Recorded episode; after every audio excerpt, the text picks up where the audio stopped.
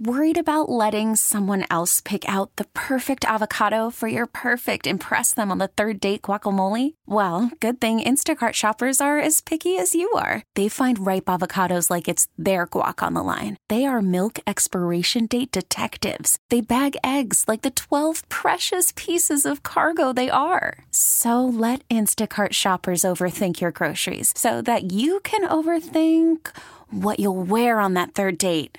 Download the Instacart app to get free delivery on your first three orders while supplies last. Minimum $10 per order, additional term supply. Alabama lawmakers rushing to protect in vitro fertilization services. At least three of the state's biggest fertility clinics shut down in the wake of a state court ruling that frozen embryos are children under the state wrongful death law. Now, state legislators hope to pass bills protecting the clinics by early next week. The Alabama ruling has revived attention to a federal bill. It's co sponsored by five Pennsylvania Republicans that would classify a fertilized egg as a person. Kyoto Busanowskosin spoke with two women who used IVF to get pregnant. Center City resident Marisa McClellan confides that on her IVF journey to have her twin boys, she started with four embryos.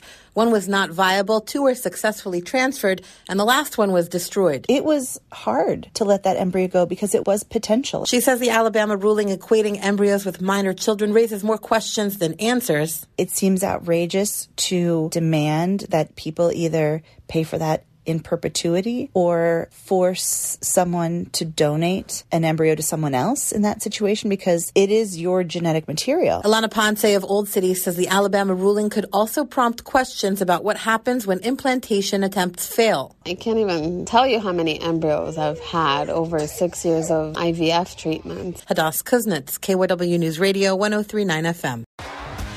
T-Mobile has invested billions to light up America's largest 5G network from big cities to small towns, including right here in yours. And great coverage is just the beginning. Right now, families and small businesses can save up to 20% versus AT&T and Verizon when they switch. Visit your local T-Mobile store today.